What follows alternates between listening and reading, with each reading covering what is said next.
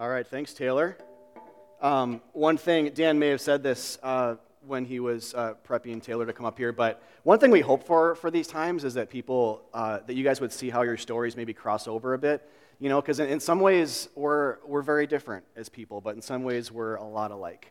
And so I think in, in a lot of ways uh, there's a kind of a lot of cool universal themes there about God's grace that uh, really does transcend, right? Uh, he's the same towards all of us and the same every day, yesterday, today, and forever, uh, as the scriptures say, never changes. So thanks so much. And actually kind of set us up thematically too with uh, a little bit of a nod towards washing and leprosy. So we'll talk about some of that today uh, as well. But uh, welcome to Hiawatha. My name is Chris. I'm one of the pastors here. It's good to see you all uh, here today, especially if you're visiting. Like Leah said, welcome. We are in a series right now in the Gospel of John. We're in the end of chapter 3. Uh, we'll be in this book for another uh, well, just a long time. I can't even remember. Uh, but uh, it's, it's a long book, a good book. We're looking forward to the continued journey. Uh, but we're going to be in the end of chapter 3 today, verses uh, 22 to 36. If you have a, a uh, Bible app or a, a, on your phone or a, Bible you want to um, open up to, that'd be great. also, in the sermon inserts and the worship folders, feel free to follow along. we're going to go back to hearing from John the Baptist today. Uh, remember, uh, John the Baptist is not to be confused uh, with John the Apostle, who wrote this book, who wrote this gospel. Uh, John the Baptist, remember, was the final preparer of the way of Jesus, who uh, in himself uh, is person who kind of embodied both the law and the prophets uh, those two main sections of the Old Testament that serve the same purpose to prepare the way for Jesus to come into the world, to right all wrongs, and to save us, and to bring humanity back to God. So, uh, we're going to look at today what uh, I think, uh, this may be a bit subjective. I was telling some of our uh, staff and leaders this morning uh, that I, I think this is John the Baptist's pinnacle moment of theological brilliance in all of the New Testament, his, his moments.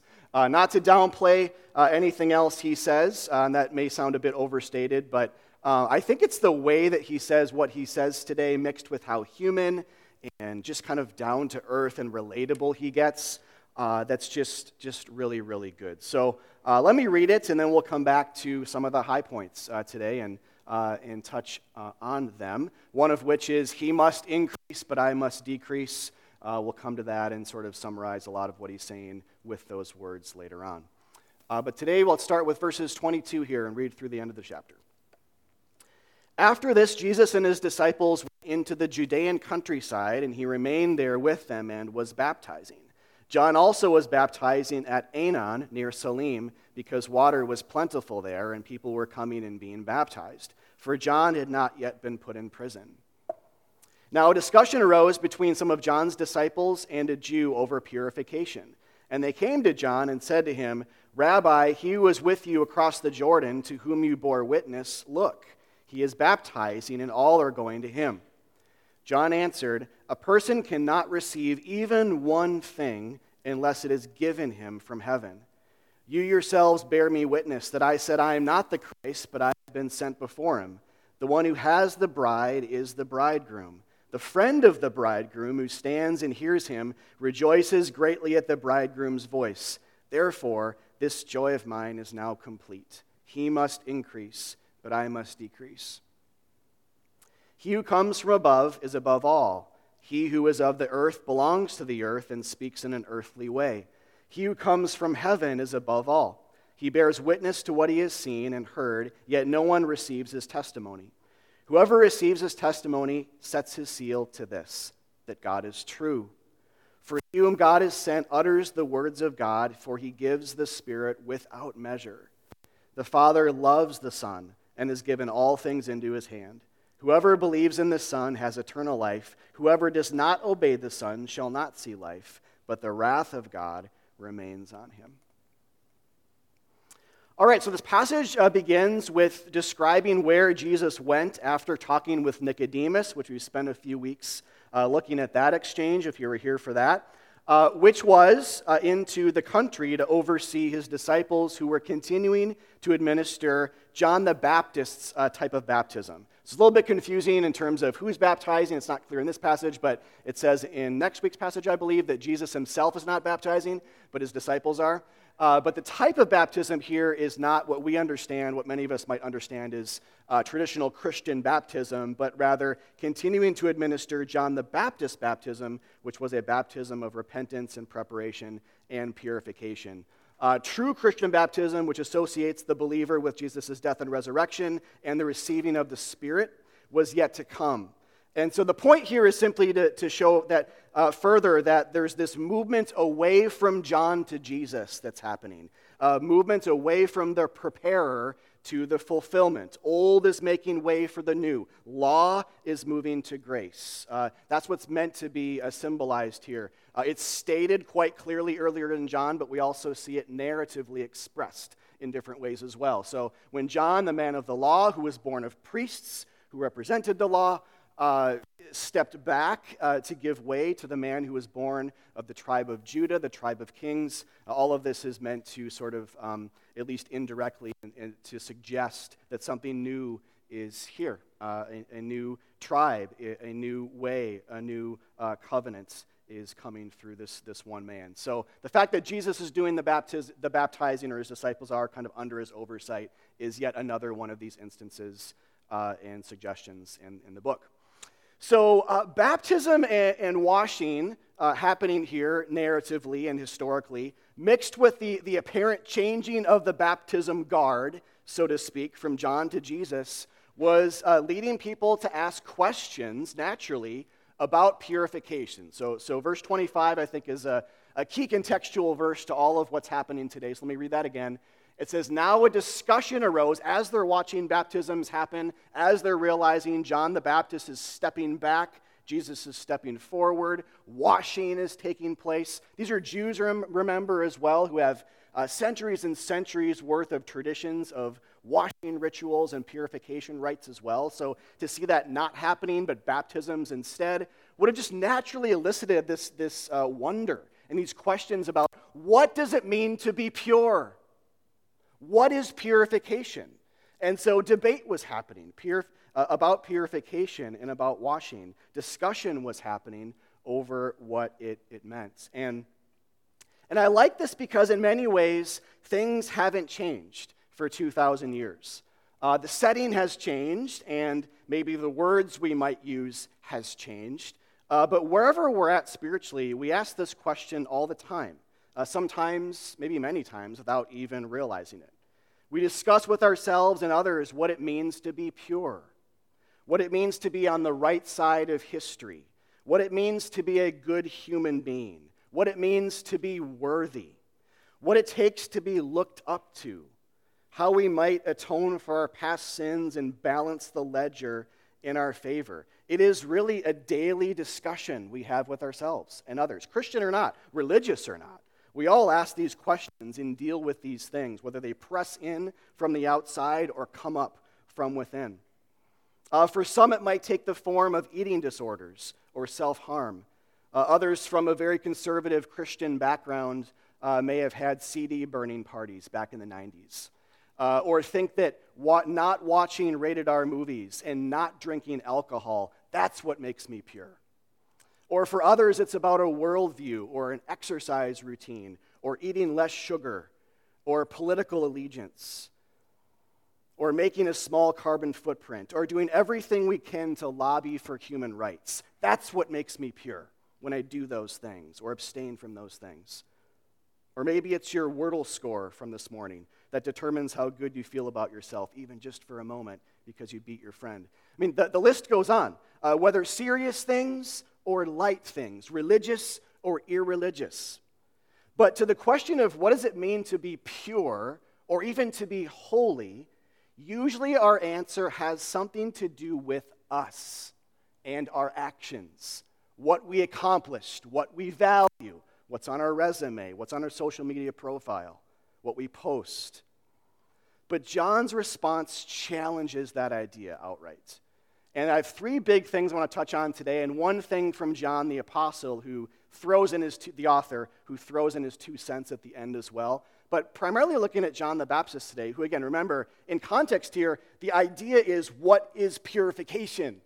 What does it mean to be washed? and to be pure as baptisms are happening, as this key John the Baptist figure is there stepping back and someone else is stepping forward, as the covenants are changing. What does it truly mean? What's happening here in history and in Scripture? The first is this, verse 27. John answered, A person cannot receive even one thing unless it is given him from heaven. All right, that's pretty black and white, right? John's saying a person cannot receive even one single thing unless God gives it. So, and on topic, like, uh, here's the thing two things here. In one sense, he's talking about his role, uh, that God gave him his role, and God gave him a role that was meant to end. He was a preparer of the way, but not the way. Jesus is the way, the truth, and the life, right? Uh, but also on topic, uh, here's the thing not one thing includes purification, right? If you think about like just everything under the sun, if this includes every single thing uh, that people receive into their life, good gifts, we might say, um, that includes purification, that includes purity, that includes holiness. One cannot be holy or be pure unless God chooses to give that to someone, right? This is an exception. Purification is an exception to that rule. It's not like everything under the sun comes from God except purification that comes from our heart. That would be obviously to be unfaithful to the passage and to what John is seeking to say. No one can be pure unless it's given from heaven. Purity comes from outside as a gift, like water from the sky or from a faucet or from a river. Whether it's a state of being, being pure, or an act of goodness, doing something pure, all of it is, is given. Uh, 1 Corinthians 4 7 says something similar. What do you have that you did not receive? Uh, Paul is writing this to the Corinthian church, saying, Tell me, church. And in this moment, they're actually living quite arrogantly. There's factionalism happening in the church, if you kind of know the context to, there, to the whole thing. But Paul, to kind of like quell that a bit and to, and to serve as a remedy for their arrogance, he says, What do you have in your life, spiritually or physically, that you did not receive from your Father in heaven? And the answer, the applied answer, of course, is nothing. You have nothing in your life. Whether you worked for it or passively received it, it doesn't matter. It's given, given, given, given. So, that as the argument goes, then, why do we live as though we've earned our blessings? Why do we compare ourselves with others? Why do we talk as though purification comes from us? I, I think these two verses here um, in John 3 and then in 1 Corinthians 4 are the opposite of the worldly notion of if you try hard enough, anything is possible. We hear that every day, some form of that, right? It's the opposite of that. It's, it's, it's to say, actually, that that's not it at all. Like, you can't, not only is that, that statement not true, there's many things we can't do, no matter how hard we work at it, but, but even like behind all of it, the idea is that even if we do work for things, God, if that's the conduit, that God is still behind the veil. He's still behind and in and through our work. So it's how his gift presents in our life. If, it's, if we are the conduit for how the gift presents, he is still the power. He's still the source, the blessing, and the ultimate giver. Uh, Paul Muldoon recently said on the New York Times Book Review podcast, he's the guy who is working with Paul McCartney, apparently on some kind of project. Maybe some of you know more about that than I do. I don't know much about it. But uh, he said about Paul McCartney that uh, he would be known for saying things like this I, I do not quite know what I'm doing when writing a song. I'm a vehicle for something beyond myself. It comes from somewhere beyond, it visits me. And I think that's really interesting. Uh, it's uh, probably more Christian than he realizes. Uh, but you can see the note of humility in this and the uh, almost an otherworldliness and a mysticism to it. He's just saying, it's actually not for me, the songs. They, they visit me from outside of me. It's a very Christian way of thinking, uh, actually. But when, when applied to our purification and to our notion of salvation, all of a sudden we stop trying to prove that we're saved, right? Um, and of course, trying not, we stop trying to save ourselves as well, but I think for a lot of Christians, uh, the issue becomes less that, but more about do we need to prove that we're saved? Uh, and if this is true, if all things are given, if, if purity and goodness and holiness is, is a gift, we stop trying to prove it. Uh, we don't need to prove to anybody or to God that we're saved. We receive it. We don't work it up from, out, from within us. We instead live out of the goodness and purity that God gives us uh, through Christ's death and resurrection. Remember that John the Baptist is deflecting here. His followers are saying, John, look, people are going to Jesus more than you. Aren't you upset about this? Aren't you concerned? And if, if all of this is true, that all things are given, nothing's earned, then we need to widen our gaze. That's the, that's the point of this. Uh, in the end, if all this is true, who cares if I'm successful or not? Who cares if I'm being used by God or not? Who cares how big my church is, how successful my ministry is? Who cares if I'm a better person than that person over there or not? And the questions might not always be this binary or this dismissive, but the point is, grace helps us to rejoice that God is at work, whether inside of us or outside. It just doesn't matter. It shouldn't. The question becomes less like, is he using me? Is he present within me? Do I see signs of blessing in my life? And if I don't, I start to worry because you connect that with your salvation or connect that with evidence that you are truly saved. And we step back away from that and say, none of that matters. What matters is just that God is at work in somebody outside of me, in my church, maybe through me as well. But either way, it's a gift, it's given, and He chooses to dispense it and work through us as He wills. Not to sort of knight us or uh, pat us on the back or, or flatter us uh, in response to our choices that are apart from the working of the Spirit. See, grace is the only way humility is possible. Understanding grace, and I think, Taylor, maybe you uh, talked about this a little bit, uh, we, we talk about, or the one sidedness, that idea in your. Um, we, we define grace here a lot as the, the one way love of God through the person and work of Jesus Christ. One way love. Uh, the, the Bible says elsewhere the second you add a percent of you and your works to the equation, grace ceases to be grace. This is from Romans 9 or 11, I forget, but that grace ceases to be grace. Like it's grace is what it is only when you have this one way God down to us, God descending, God coming to rescue, God coming to earth. Even uh, John, John talks about this here about the earthly and the heavenly, right? The one who's above all, all, and the one who's of the earth, people like us, in this case, John the Baptist, people like us as well. But grace is the only way humility is possible. If we're all the focus, we have pride, we have fear, we compare ourselves to others, even if it's 1% of us. But if Jesus is the focus, joy and humility tend to start to flow naturally, which one might say are pure traits, right? Our humility and joy maybe uh, part of what we might understand purity to be. I think we should. But the way that comes is not from you trying harder uh, it comes from stepping back and making life less about you and more about Him. When that happens, um, understanding all is given, nothing's earned, joy, humility, love uh, start to ensue, which again are, um, are pure, pure and good traits from the Spirit. The second thing that uh, he says, just moving on a, a verse later, is the one who has the bride has the bridegroom. The friend of the bridegroom stands and hears him, rejoices greatly at the bridegroom's voice. Therefore, this joy of mine is now complete. All right, so if you're John's disciples at this point and you're hearing this, maybe you're thinking, oh, I didn't realize we were at a wedding all of a sudden. When did we switch subjects?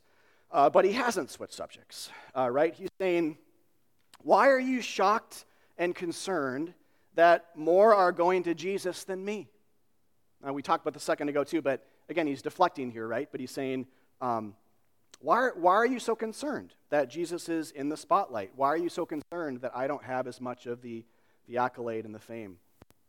I'm just the best man. I'm the friend of the groom. I'm, I'm standing here and hearing him and rejoicing that it's his day.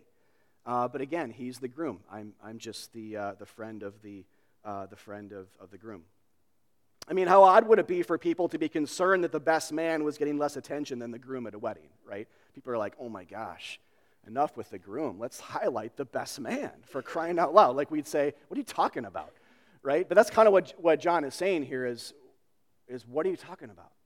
Like, I'm not, I'm not the groom. There, there's a wedding happening, the wedding of the ages between God and sinners.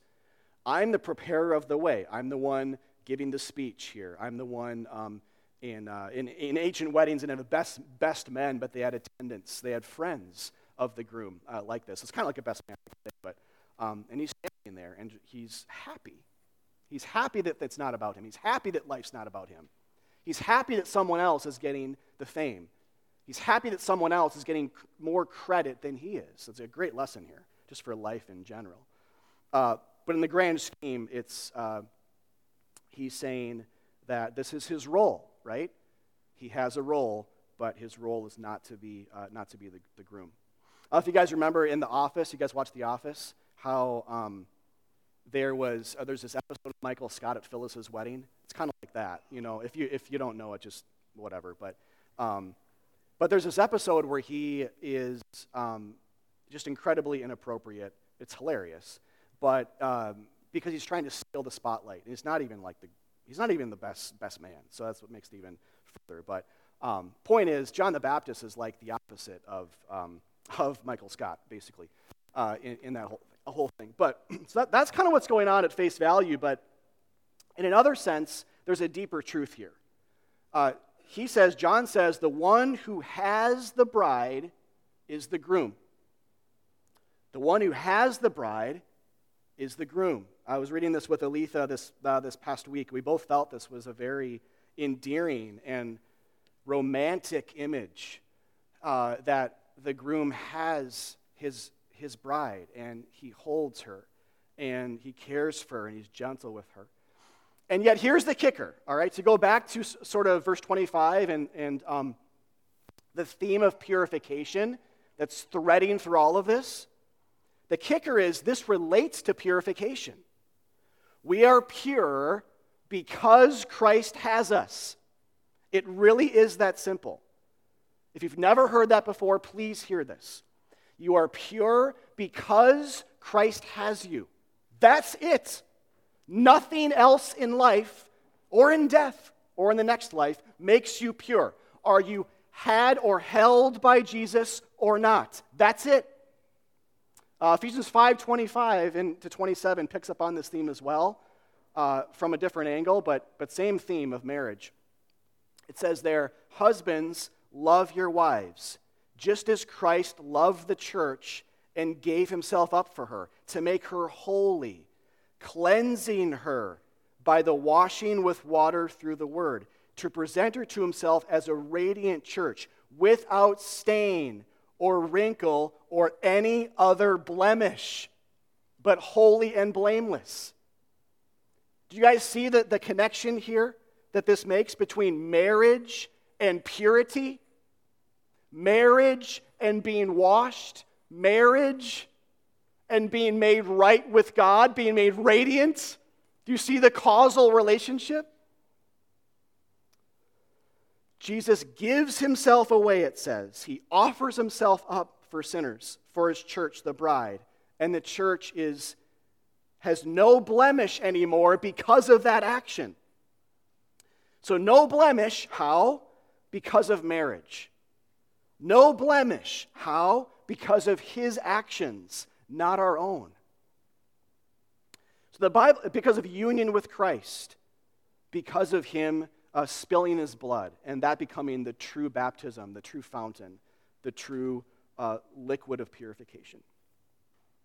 So when the Bible says here that there is a discussion about purification happening, remember that? They're seeing these things happen baptisms, washings. Uh, they have their own history and laws. But there's a discussion, a, a, debate happening. What does it mean to be pure? Well, in one sense, we, we should discuss in light of this language. Like, do you guys believe this or not? That, that's really, and do I? This is what it comes down to. Are we pure and blameless by way of Jesus giving himself up for us, or is that just part of the equation for you as a Christian? Or, like a, like a follow up question could be Do you believe that, that your actions finish the job of purification or prove that you actually did receive the purity Christ offers you? Or is purity this like constantly moving needle that, that's based upon your pure or impure actions. Like I was impure today because I looked at this thing, or clicked on this thing, or did this thing, or didn't value this thing, or I was canceled for this thing by whoever. Uh, or, but I, and I had a day where I didn't do all that, so now the needle's kind of like up here, right? Is that how we think? Is that, is that what this means? Is that, is that where joy comes from? Is that where peace comes from? Do you see how this matters? Does purity come from us or him or both? Those are your three options. Does purity come from God or from you or from both of you, kind of? And there's only one answer to that it's only from Him. Only. You don't cooperate with God to sanctify yourself. There's no cooperation. God does not barter with you or wait for you to bring something to the table. Either it's all Him that makes us completely blameless and spotless through a marriage or a union to His Son, where the Son has the bride, holds the bride close, gives us His Spirit, or it's nothing. Uh, purification laws in the Old Testament, which didn't work, that's part of what's going on here. Remember, actually, back in chapter 2, with um, the, uh, the, the turning of water to wine, how Jesus used purification jars that were normally used for purification rites, washings, washing people so they could approach God, how he repurposed them for something that something else entirely to hold wine, which represented his blood. So we talked about it there too. I won't go back into all that for time's sake today, but purification and a changing of the guard and a changing of what it means to be pure is a huge part of what John's talking about here. It's not the laws and not the commandments of God. It's not the law. It's not what you do or don't do. It's not, it's not the waters of the ritual of law keeping. It's the blood of Christ. It's the baptism of his death and resurrection. It's the giving of the Holy Spirit. It's Jesus himself. There's a change here. And Jesus is not adding himself to the law, he's replacing it. All right, and this last piece then is um, from John 3.30, where, where John says, he must increase, but I must decrease. Uh, and it is, man, it is hard, I think, for us to overstate how central this one verse is to the Christian life. Jesus must increase, I must decrease. The gospel must increase, and my own notion of self righteousness must decrease. And this is what sanctification is, by the way. Uh, Jesus gets bigger, we get smaller. His grace must get more prominent to me versus the idea of salvation becoming a stepping stone to bigger and better things. I was talking to uh, another Christian a few weeks ago before Christmas who works here in the cities with a global missions organization. We got connected because we had a mutual friend in ministry. Long story, doesn't really matter. Uh, but she kind of came at this idea. We somehow got on this topic, and she came at this idea from a kind of a global Christian perspective because she's lived many places in the world. And she said um, that for her, uh, she, she, thinks that for Christians in the West, especially, although this is obviously a human problem, not just uh, a Western Christian problem, but she would say, especially for Christians in the West, Christianity often becomes just another form of self improvement. Oftentimes, for Christians in the West, the gospel is a stepping stone, not a landing pad. It's, it's uh, a doorway, maybe to bigger and better things for you to have a self improved life, to be happier, uh, to have most of your problems go away, to find a, a, good deal of health and blessing, maybe money. I don't even just mean like health and wealth gospels, if you know what those are. I mean like this is something that is a, a more pronounced problem that crosses into every, every branch of Christianity, every denomination. It's, it's, it's, it's, it's a, a, disease, a cancer uh, in our hearts that the gospel alone can cure, but it's, but it's always there. And I think she's right. Like, I, I mean, I, I was the first to raise my hand and say, I've all, I mean, that's totally how I grew up. Not because I, I think I was taught that, but because I was born into that. Uh, where, like my old pastor used to say, we're all natural born legalists. That's the whole point of the story. We're all children of Adam and Eve, right? What they do in the beginning, they said, I can be good without God. I can eat from the tree of the knowledge of good and evil, the tree of the law, and things will be okay. And every, everything after that in the story is God reversing that curse.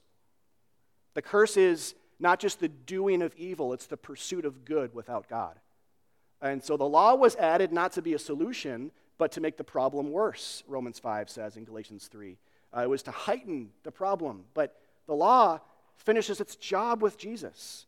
Uh, Galatians 3 and 4 also say. But the, the point is, it, it had a role. It led us to Christ, like John the Baptist is leading people to Christ. But we can't keep the law. It's, uh, it is replaced by Jesus, not lumped onto, like Jesus is some kind of appendage. But he, he changes it, he changes things, and it's for our, for our benefit. So, transformation then in the Christian life needs to happen in this way uh, we decrease, we become promoters of Him, we live out of His love, and His gospel gets bigger and bigger. Uh, John says it must happen, actually. It must. This, this isn't an option. This must be, be the case. John the Apostle's uh, two cents here at the bottom, he says, also help. He says, The Father loves the Son, God loves Jesus, and has given all things into his hand. Whoever believes in the Son has eternal life. Whoever does not obey the Son shall not see life, but the wrath of God remains on him. All right? Couple of things here. First of all, um, all things mean, in part, you. Are you part of all things? You should think of yourselves as part of all things. You're not the exception, nor am I. See, the gospel is the story that God is at work. God is on the move. Uh, God is, uh, it, it's the realization that God is up to something rather than demanding you to do something. That's a big part of John's theology as well. Uh, John 5 says uh, that God is at work again, He's recreating. It's a pronouncement that God is doing something in the world. it, it is not a, uh, Jesus doesn't take on the form of a sage or like an approachable wise man uh, that people come to to ask how to have their best life now. But instead, he is at work. He's doing something. And part of what he's doing is God is giving you and me as sinners into the hand of Christ. That's the gospel. God is somehow making it possible to take sinners away from wandering from him and bringing them back into the hand of Jesus. That's part of the pronouncement of the good news of the gospel in the world. It's a story of God's work, not yours. The Father is giving something to his Son. He loves the Son. And he's giving sinners uh, into his hand, not to be crushed, but to be held and protected and saved. Because you see, he also gave something else into the Son's hand. Uh, he gave a nail uh, driven deep into it, that he might give us into his hand, as a bride's hand is given to a groom's at a wedding in order to save us from hell and death. And, and this is what it means to obey the Son, uh, by the way, going back to the last part there, or as it says elsewhere, to obey the gospel. Uh, Jesus says in John 14, 1, believe in God, believe also in me. Uh, to obey Christ is to obey that, uh, and many other like statements. Otherwise, wrath remains on us. Purity and salvation do come at a cost. We're just not the ones who pay it. Uh, if we believe, we're not the ones who pay it. But purity and salvation do come at a cost. It's just not up to us to pay that cost. Jesus pays the cost. He's the one who washes us with water through the word of his grace by giving himself up and taking the wrath of God in our place. See how that's both a generous idea, uh, a, a gift idea, but a um, costly idea at the same time, which shouldn't shock us because it costs you money to buy a gift for someone, right? We, we, we see this every day in our lives. But it's the same for God, but at a higher level. Like the gift costs something, but the cost is not up to you to pay it with your amazing life or what you have to offer Him. It's constantly, past, present, and forever future, a one way love of God, never reciprocated back. Though we respond to it open like a flower up underneath it, it's always one way. That will never change. I hope that's good news to you guys. It should be. If it's offensive, that's probably good too. because you're understanding how little you have to do with your salvation. But I hope it's good news that it will never ever change. Like there's not some date in history where all of a sudden, well, now it's two way, you know, now all of a sudden it's ran its course, and now it's up to you to prove with your actions and your self promotion and your own pure decisions in life and values that you're worthy of saving. That's not how it works. Praise God. It doesn't work that way, nor will it ever. But the gospel is another way to say the gospel is, is this you, you have been washed. What, what tense is that? What, what's the verb there? It's, it's past tense, right? It's, it's, we're, we're passive in, in, in that, in, in this verse. You, you have been washed, Christian. If you believe the gospel, it's done. The gospel is not wash yourselves. You actually see that phrase come up in the Old Testament because that's the law speaking. The law says, wash yourselves with, uh, from the jars of purification with water. If you're a leper, get outside the camp for days and days until you don't have it anymore. Deal with the problem yourself. Then approach God. But that's the Old Testament, that's the shout of the law from the, mount, from the, the top of Mount Sinai. The, the, void, the, the blood of Christ, as Hebrews says, speaks a better word than the law did. Because it doesn't say wash yourself, it says you have been washed by someone else. Your feet have been washed by, by the Christ, your souls have been washed with the water of salvation. I think this, this is why baptism is such a rich symbol of salvation because when someone's baptized, the waters don't come from inside of us, right? Um, they're outside of us. Someone else lowers us into the water. Like when I was baptized, my old pastor, I had to rely on him to lower me in, right? Just like you guys and I have to rely on God to save us. We don't no one baptizes themselves. See, in the waters of baptism, we are a billion miles from our good deeds. We've left them on the shore, knowing they can't save us, and we've put ourselves into the hands of another, relying on them to wash us. And like the waters were plentiful in the Judean countryside, the waters of the blood of Jesus are plentiful as well. His grace always abounds. Psalm 137 says, With the Lord there is not just redemption, but plentiful redemption. Or as verse 34 said today, um, the Spirit gives without measure. That, that is to say, not in a measured response to what you've done for Him, uh, not in a measured response to how much you've approached Him or sought Him out. I love what Taylor said in his testimony, it's just so relevant. Um, we're not a friend of God based on how much we think of Him or what we do for Him. We're a friend regardless of that. That's not to, to promote laziness or idleness or sin. It's just to say, Welcome to life. Welcome to reality. Because all of you every day will sin a thousand times, no matter how hard you're trying. That's the point, right? So, where's the gospel then? Right? What, what, what, is the gospel enough then or not? That's the point, right? And that becomes the balm, but also the motivator to get up and dust yourself off and to live freely in the limelight of the empty tomb and at the foot of the cross. So I, I, think the invitation then here for all of you, I don't know where all of you are spiritually today, even like all of you are Christians, are coming in, maybe really, really, really hurt, or maybe flying high.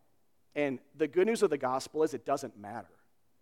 You're all like sitting there on the same level of this room, and you all take the, the same bread in the cup. Uh, it, it's not like we give more to people who are having a good day. You get a little bit more of the blood in the body because you've done something for someone today. You know, you've raked your neighbor's leaves. Congratulations. You get two pieces of bread, right? It's level, there's no partiality. There's no such thing as a good or a bad Christian. Just are you saved or not? In Christ, there is no moral or immoral, just like there's no male or female, or slave or free, or Jew or Gentile. There's no good or evil. Are you saved or not? Are you washed or not? Are you married to the Son or not? Have you received purity from heaven or not? That's the question. It really is that simple. Are you held by the groom or not? John the Baptist is saying, guys, what are we talking about here? I am just, I am decreasing. I'm stepping back, and so should you. The invitation is come impure, come shameful, come guilty, some come those of you who are near and those of you who are far. And like John the Baptist, rejoice at the word of Christ that says he gave his body over to be crucified that you might live. Then take a step back and decrease, rest, receive, and grow in grace the rest of your life. It really is sufficient for you today and every day into eternity. Let's pray.